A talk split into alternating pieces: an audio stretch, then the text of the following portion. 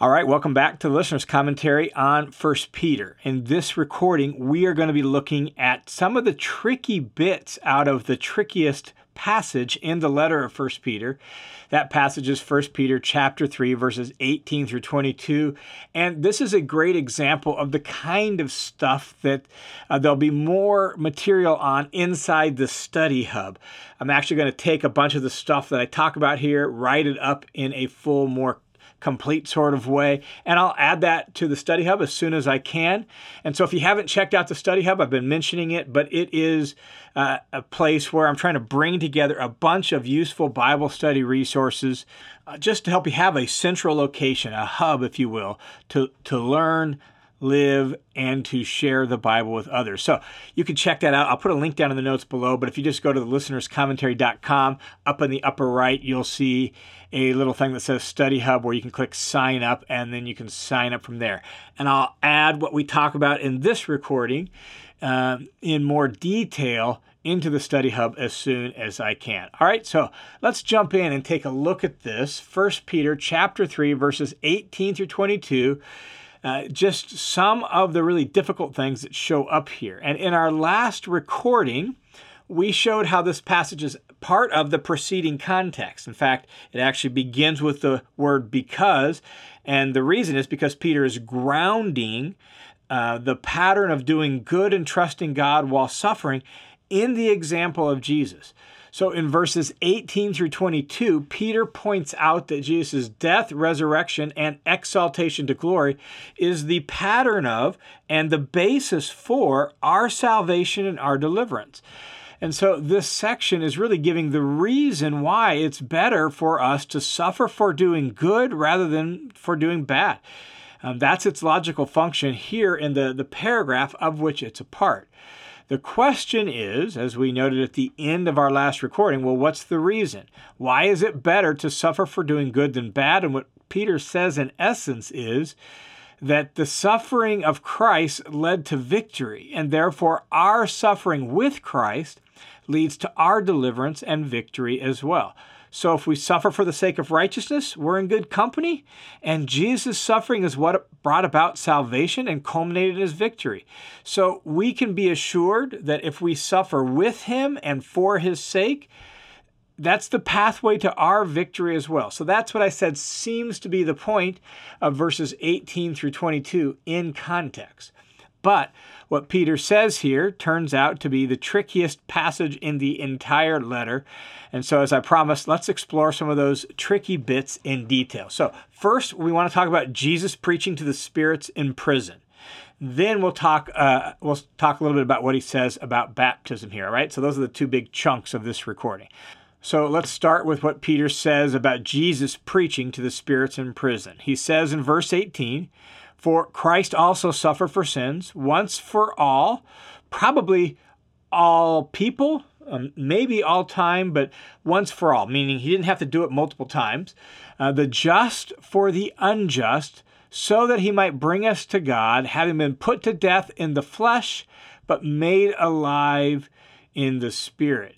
And it's that last phrase we want to pay attention to here this put to death in the flesh, but made alive in the spirit. Put to death in the flesh means his physical death. Um, made alive in the spirit is referring to his resurrection. Uh, and now, can we say more about it than that? Um, the phrase in the Spirit in some translations is rendered by the Spirit, that he's put to death in the flesh but made alive by the Spirit. Again, literally, it's in the Spirit in Greek, but sometimes the Greek word in uh, means with or means by. So some translations render it here by the Spirit. And that is grammatically and linguistically certainly possible. Some even then, in commenting on it, compare it to Romans chapter 8 and say, well, see, it's the Spirit that raised Jesus from the dead. But that's a, a not a good reading of Romans chapter 8 verse 11. Romans 8 11 actually says God the Father raised Jesus from the dead. So it, it reads like this. It says, "If the spirit of him who raised Jesus from the dead dwells in you, right? And so it's actually talking about him who raised Jesus from the dead. The Father did so. Um, and so the Spirit didn't raise Jesus from the dead. Um, and so it's probably not best to actually see this as by the Spirit, made alive or resurrected by the Spirit, is probably not the best understanding. Probably what he means by put to death in the flesh but made alive in the Spirit is simply to refer to the in the Spirit refers to sort of the spiritual life of the resurrection. That's really how Paul contrasts the natural body of the flesh and the resurrection body of the spirit in 1 Corinthians 15. There's the fleshly body um, that is fleshly life, and then there's the spiritual body that has resurrection life. And it's a similar contrast to what seems to be what Peter is getting at here. The exact same phrase of in the flesh and in the spirit is actually used in the very next paragraph in 1 Peter. And there it seems to refer to physical death and spiritual resurrection life. So that's how I think we should understand what Peter is saying here about Jesus. He died a physical death, but he rose with spiritual resurrection life. All right, now, that's not the most tricky part. That's a little tricky, but here's where things get really tricky in verse 19. After saying that, Peter then writes this He says, in which he also went and made proclamation to the spirits in prison who were once disobedient when the patience of God kept waiting in the days of Noah. Well, this raises all sorts of questions for us. What does in which mean? What does it refer to? Who are the spirits in prison? When was this proclamation made? What was the proclamation? Those are sort of the main questions here in verses 19 through 20.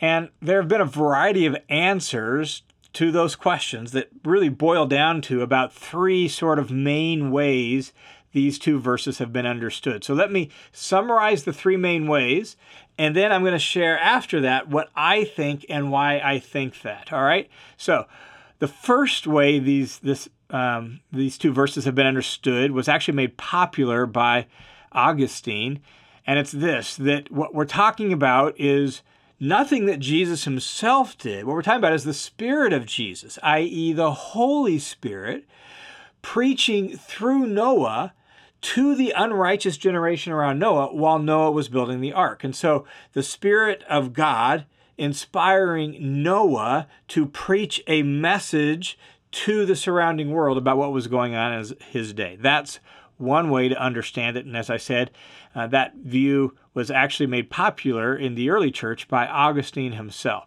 So the idea is that Noah was preaching to the disobedient people of his day, who are referred to as the spirits here in First Peter. Now I've read this uh, the reasons for it and the explanations for it, it just doesn't seem like the most straightforward reading of the text to me. Uh, but that's one view. Another view is this that uh, s- somewhere between Jesus' death and resurrection, or maybe possibly after his resurrection, Jesus went to Hades and proclaimed or made some sort of proclamation to humans in Hades.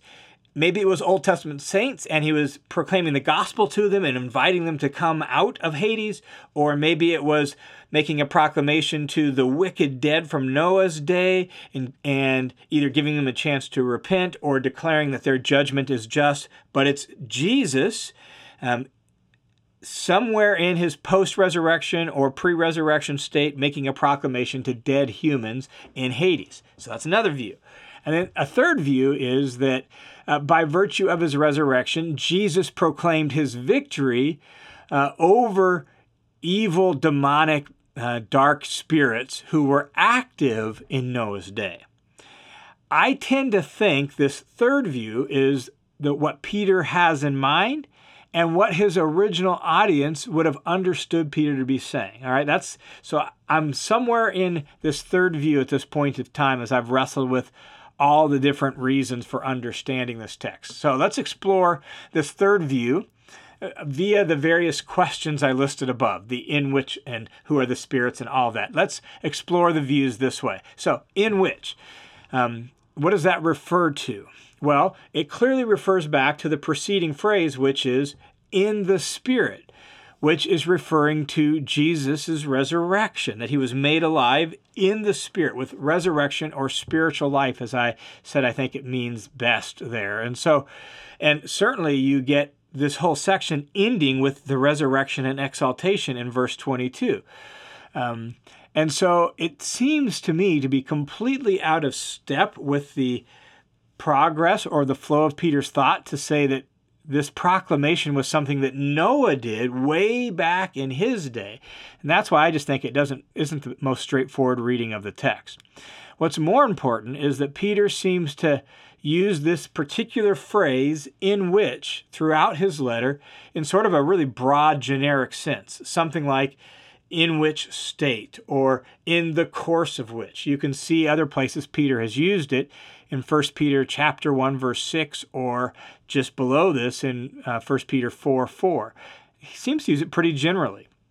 And so I think it's probably generally used here. In other words, what he says is that Jesus was put to death in the flesh, bodily death, made alive in the spirit, spiritual life by virtue of the resurrection, and in which, meaning in this state, in the state of resurrection, in the state of spiritual resurrection life. I think that's what it means. So, that Jesus, by virtue of resurrection life and resurrection power, made some sort of proclamation. That's what I think we got going on there. So, it's clearly referring back to, though, the resurrection that's referred to in uh, verse 18. Now, who are the spirits that are in prison?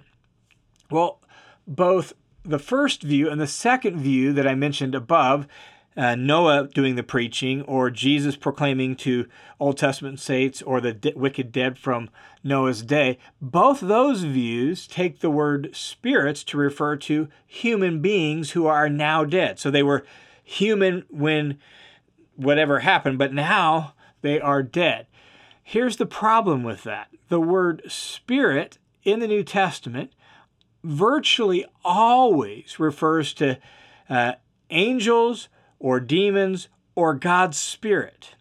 It never refers to the human spirit except in one case, and in that one case, it's clearly modified to make sure we know that it's referring to that. That one case is Hebrews chapter 12, verse 23, where it refers to the spirits of just men now made perfect. And there it's referring to dead humans. That's the only place in the New Testament where the word spirit um, refers to dead human beings. In Peter's day and age, the word was regularly used for the spiritual realm, the spiritual world, the spirits all around them, most of whom they viewed they needed to placate or in some way manage to be on you know good terms with them. And so uh, it just seems like the best understanding in way the word the word is used throughout the Bible and the way the word was being used in Peter's original context to be talking about spiritual beings, and in this case, the way it's worded here is spiritual beings who were disobedient in the days of Noah. And if that's the case, then perhaps we're talking about the sons of God that are mentioned in Genesis chapter 6 that really sets up the story uh, of Noah and all of that. In fact, in popular Jewish thought, although there's some debate among scholars today whether those sons of God refer to angels or whatnot, in the Jewish thought of uh, first century world, the, the thinking of Peter's day, they regularly viewed the sons of God there as uh, fallen angels who stepped out of bounds in some way with the daughters of men. Um, you can read about this, for example, in the book of First Enoch, where it talks about angels. These are among the stars of heaven, which was a way to refer to angels that have transgressed the commandment of the Lord and are bound in this dark place. It's really similar to what Peter says in 2 Peter chapter 2 verses 4 and 5 when Peter referring to these very very same time period in Genesis chapter 6 says for if God didn't spare angels when they sinned, but cast them into hell and committed them to pits of darkness, held for judgment, and he didn't spare the ancient world, but protected Noah, a preacher of righteousness, with seven others, when he brought the flood upon the ungodly. And so there's that connection of Noah and these fallen angels as well. And so that's probably the most likely meaning here of the spirits in prison. They are the fallen angels that Peter is describing then in 2 Peter chapter 4 who are kept in prison. They're kept in pits of darkness. They are held in judgment, right? That's probably what the same thing Peter has in mind here by the Spirit. So, who are the spirits? I think the best understanding in view of everything we see in the New Testament in the broader Jewish world and Greco Roman world to see it as referring to fallen angels, probably the fallen angels that were involved in Genesis chapter 6. Well, what was the proclamation then? Well, that's probably the easiest one. The proclamation is a proclamation of victory, that Jesus is declaring his victory over these evil spirits, that he has triumphed over them, that they unleashed their most wicked, uh, the most wickedness they could on him at the cross, and Jesus rose victorious over them. Um, Jesus was exalted as to the highest place as the whole passage ends, that he's now over them, exalted above them. And as verse 22 makes clear, he reigns supreme over all of them. And so the proclamation is a proclamation of victory. And you can find parallels to this elsewhere in the New Testament. For example, Colossians chapter 2, verse 15, the Apostle Paul writes, speaking of Jesus, when Jesus had disarmed the rulers and authority, he made a public display of them, having triumphed over them through him. And so Jesus' resurrection is a declaration of triumph. It's a victory parade, a victory celebration over dark spiritual powers. When was this proclamation made? Again, this is one of the easier things. Notice the flow of the passage death in the flesh, resurrection made alive in the spirit, and then he went and made proclamation. And so, if you just follow the flow, the proclamation was made after the resurrection. Maybe we could even say by virtue of his resurrection and consequent ascension or exaltation. That that's a victory display. I am victorious over all of you. I have ascended to the highest heavens as King of kings and Lord of lords, which is where the passage ends. Passage ends with Jesus at God's right hand, having gone into heaven after angels and authorities and powers have been subjected to him. So, here's what I think the best understanding of this text is I think it's that Peter is saying that through his death, resurrection, ascension, and exaltation, Jesus proclaimed his victory over the dark powers that seek to destroy God's people. Jesus now reigns as king supreme over them. They are defeated enemies. And so, even though they may be at work in inspiring the opposition and hostility that God's people experience in the world, we don't need to fear them because Jesus has triumphed over them. All right, that's the, that's the main tricky part of this text. Um, hopefully, what I said was helpful a little bit. Like I said, I'll put a little bit more in the study hub where you could at least kind of read along, and sometimes just seeing it and thinking it through might be a little bit more helpful. So I'll add uh, a little bit more detail there. It's going to probably take me a little bit to get it all written up, so be patient with me, but I'll get some of that more into the study hub. But even though that's the main tricky bit, there is also the bit about baptism that needs some expl- explanation as well. So look what he says about that. Following uh, what he says about speaking to the spiritual powers and proclaiming victory over them and all of that. He mentions Noah and God bringing people safely through that. And so he says, um, during the construction of the ark, in which a few, that is, eight persons, Noah and his family, were brought safely through the water. then he says, verse 21, corresponding to that, baptism now saves you not the removal of dirt from the flesh, but an appeal to God for a good conscience through the resurrection of Jesus Christ, who is at the right hand of God, having gone into heaven after angels and authorities and powers have been subjected to him. Peter says, I'm sure you heard it in the middle of that about baptism. He says, Baptism now saves you. And sometimes, to our modern ears, this sounds wrong. It's just, no, how can you say that, Peter? It sounds like a very surprising and almost mistaken statement. And so the first clarification is to recognize that for Peter and the early church, that statement, baptism now saves you, actually made perfect sense.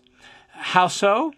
Well, Jesus had commissioned the apostles, Peter standing there, right? Jesus had commissioned them to go and make disciples baptizing them in the name of the Father, Son, and Holy Spirit, and teaching them to obey all that Jesus commanded them. That's Jesus' uh, parting words to them in Matthew chapter 28, verses 19 and 20. So that's what they were commissioned to do, just to make disciples. How do you do that, Jesus? Well, you baptize them and then you teach them to obey.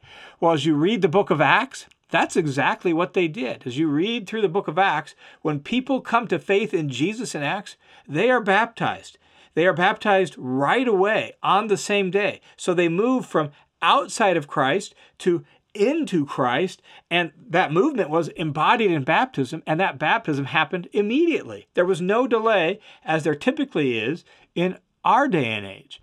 Well, because of that, when you read the New Testament letters written to churches, right, and you hear them talk about baptism, it's always connected with conversion and entering into Christ. Why? Because that was sort of their experience a person came to faith in Jesus, oh, we should take you to some water and baptize you. And it happened on the same day. So they just write, assuming that it was just their normal experience. And so you can get, for example, even like Romans chapter 6, that says quite a bit about baptism there at the beginning. Uh, Paul had never been to Rome yet when he wrote that letter. He didn't start the church in Rome, but he just assumes they've all been baptized because it was the normal way it worked in the early church. So, because Jesus told them to make disciples, baptizing them, and that's what they did, it was just simply their experience to get baptized right away when they came to faith in Jesus. And so it made perfect sense to talk about it in connection with entering into Christ, in connection with becoming a new creation in Christ, in connection with putting on Christ, in connection with being res- spiritually resurrected from the dead in connection with salvation, as it is here. It just made perfect sense for them because it was all packaged together in their experience of coming to faith in Jesus. They just had none of the post Reformation qualms about using that kind of language. So that's why Peter can say what he says here as starkly as he does. But Peter doesn't think that baptism automatically or magically saves you. Um, it was just part of the entire kind of like group of things that were involved in putting your faith in Jesus, right? Like you believe in Jesus, you repent of your sins, you enter into Christ. These are various expressions that are used in Acts and throughout the New Testament for coming to faith in Jesus. And for Peter, baptism was just part of that package, but baptism didn't automatically and magically save you. And Peter actually makes some important clarifications here. So let's just reflect a little bit more on what Peter says.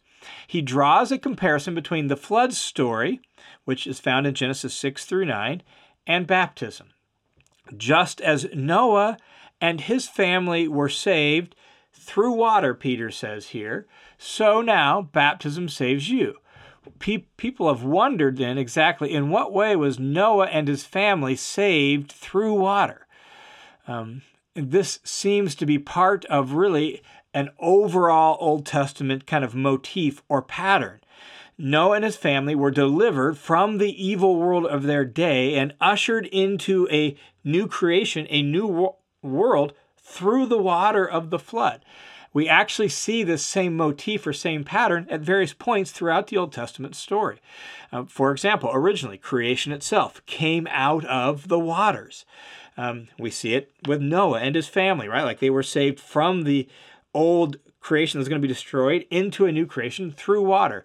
Israel fleeing Egypt is brought to safety through the waters of the Red Sea. Israel entering into the promised land through the waters of the Jordan River. There's just this pattern throughout the scriptures of water uh, being the means through which God's people move to enter into new realities. So Peter says, just as Noah and his family were delivered from judgment and saved through water, so now baptism saves you. It's like the culmination of the pattern and is the entryway into a, a new humanity and a new creation. Then Peter says that baptism saves as an appeal to God for a good conscience. And scholars have wrestled with the meaning of the word translated appeal here because this is the only place this particular form of this word is used in the New Testament. It's used here as a noun. Now, the verb shows up tons, but uh, the noun only shows up at this point in the New Testament. And so you'll see some variety in the translations. For example, the NIV translates the word as pledge. One of the problems for it meaning pledge, however, is that the evidence for the word being used that way comes much later after the time period of the New Testament. And besides that, the, the idea of viewing baptism as like a pledge to keep a good conscience seems, at least to me, seems out of step with New Testament theology. Like, if we're going to take baptism as this pledge that I'm going to keep a good conscience, that makes it seem like I'm doing something. I'm I'm I'm promising, right? And that seems just contrary to the doctrine of grace. Even though this word is the uh, only used as a noun here in the New Testament, the verb is very common, and the basic meaning of the, the verb is to ask, to request, to appeal. And I just think that makes a whole lot better sense of the verse and of the experience of baptism to me. It fits in better, actually, with New Testament theology. It's the idea of asking or appealing uh, to God for a good conscience. That that's grace. Like like if if if this is what you want me to do, God, then I will I will go get baptized and I'll call out to you to wash me clean and give me a good conscience because I know, right? Like we're not even the one doing it. Someone is laying us down in water. So I see the idea of appeal just fit so much more beautifully with salvation by grace than the idea of a pledge. And so, both linguistically and theologically, I think appeal is the proper understanding of the word here. We don't come to baptism promising to live uh, a good conscience before God. Instead, we come to baptism begging God to give us a good conscience. In fact, that's what Ananias actually instructed the apostle Paul to do at his baptism in Acts 22 16, to call on the name of the Lord, right, and wash away your sins. I think that's what baptism really is getting at. That's what Peter is saying here. So we come to baptism um, and we appeal to God for a good conscience. And notice that Peter says that baptism isn't just the removal of dirt from the body, um, it's not the water itself, in other words, that does anything. It's this appeal that has any power, and the power of that appeal isn't even in the water or the baptism or the faith of the person doing the baptizing or being baptized. The power is in the resurrection of Jesus. Notice that.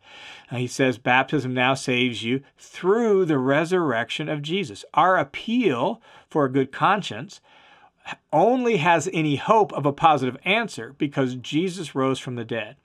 Thus, in baptism, we're calling on and trusting in the power of the one who raised Jesus from the dead to save us and to give us new life. And so, in baptism, we embody the death, burial, and resurrection of Jesus, and it saves us because Jesus himself rose from the dead. So, baptism itself doesn't save automatically, it doesn't save magically, the water has no magical power or anything like that, right? There's nothing mystical or magical about the act or the water. It's powerful because it's an embodiment and an identification with Jesus and his resurrection. So we come calling out to God for a clean conscience, asking him to wash us clean. We trust in the risen Jesus. We trust in the one who raised Jesus from the dead, and thus we are saved. And so as a result of that, we are now identified with Jesus, and he's the risen Lord of the universe. And even the dark powers in context of 1 Peter 3 are subjugated under his feet. And so, in the context of the overall paragraph here, that means that we, we need not to fear those who threaten us or who oppose us or who ridicule us because of our allegiance to Jesus. No, Jesus is the King and we can set him apart as Lord, and he will be our refuge. He will be our sanctuary. He will be the one who delivers us ultimately because he's the victorious king. And that's ultimately what this section of 1 Peter chapter 3 is really all about.